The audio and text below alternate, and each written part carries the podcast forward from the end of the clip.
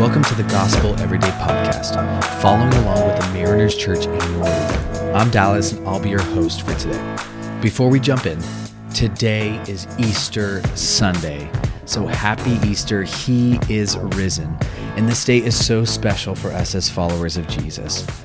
This is the day that Jesus conquered sin the day Jesus conquered the grave. 1 Peter 1 3 said, Blessed be the God and Father of our Lord Jesus Christ. According to his great mercy, he has caused us to be born again to a living hope through the resurrection of Jesus Christ from the dead. We celebrate what Jesus has done on our behalf. So today we say, Jesus, thank you. We thank you that you have conquered the grave, that you went to the cross all on our behalf. So, as we jump in today's reading, this month Andrew Murray is leading us through the secrets of a life of faith. And today's topic is the power of prayer. And our verse is John 15, 7, which says, If you remain in me, and my words remain in you, ask whatever you wish, and it will be given to you. So, Jesus is speaking to his disciples. It's his final moments, his final address to them to make sure that they remain in Him. When you remain in Him, when you remain in Jesus, you produce fruit. Fruit is for the owner to enjoy.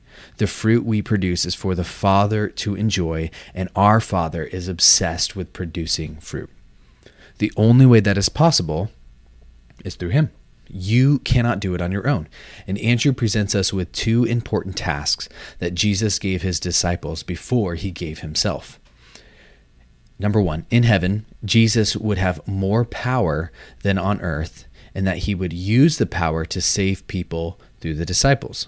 Number two, without Jesus, they would not be able to do anything, they would be powerless.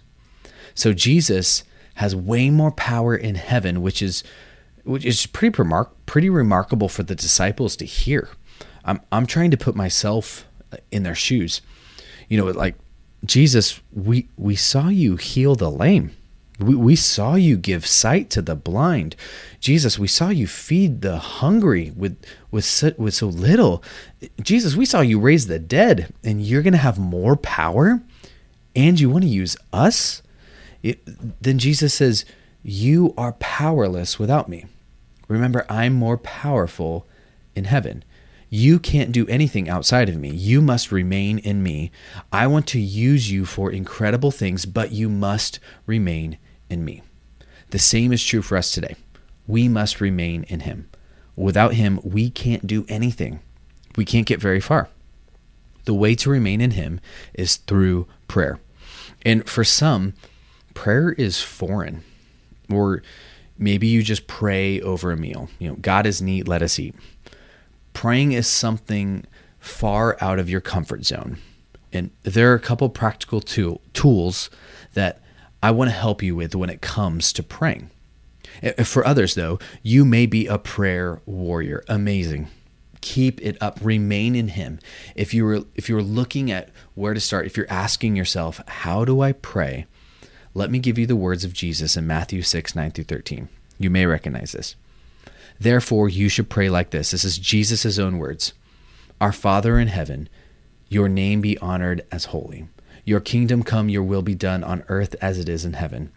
Give us today our daily bread, and forgive us our debts, as we also have forgiven our debtors. And do not bring us into temptation, but deliver us from the evil one. Yes, the, the Lord's Prayer is a great place to start. And, and I read a book by Max Lucado called Before Amen and it gave me a practical and simple way to start praying. And here's the prayer that Max gave us He says, Father, you are good. I need help. Heal me and forgive me. They need help. Thank you in Jesus' name. And what's beautiful about this prayer is you can expand on it. You know, tell him, Father, you're good. Why is he good? Okay, I need help. Where do you need help? Uh, what do you what do you need healing from? It says heal me, forgive me. Where do you need forgiveness? They need help. Who in your life needs help? How do they need help? What kind of help do they need? And then thank Him for how good He is. Andrew Murray says, the glorified Jesus desired to do even greater things in and through them than he himself had done on earth. The condition for the disciples was that they retain a spirit of dependent prayer and supplication. I love that last line. The condition for the disciples was that, was that they retain a spirit of dependent prayer and supplication. Two words to note dependence and supplication. Have you ever been dependent on something? I am dependent on my job because if I don't have a job, I don't have a place to live with my family. If I don't have a job, my family doesn't eat. That's an earthly example that many of us can grasp. But what about Jesus?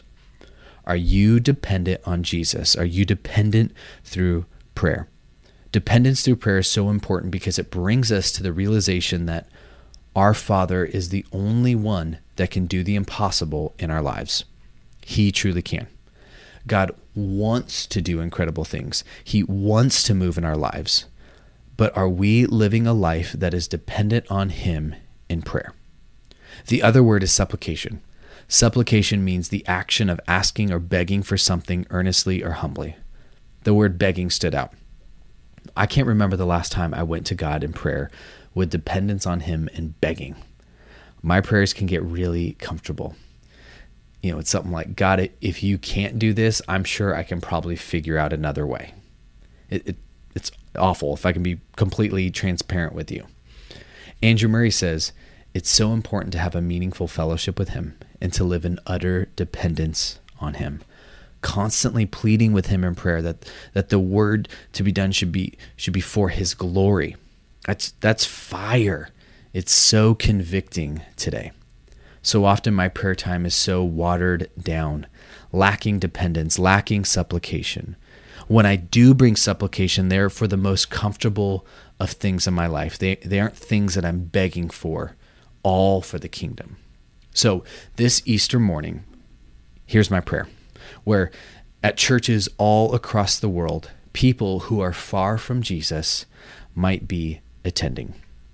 So, my prayer today is Lord, I pray that you reveal yourself to people all across the world. I pray that people come to faith in you. I pray people stand and they say, I believe. I pray that people know that they are forgiven. I pray that people know that they are so loved.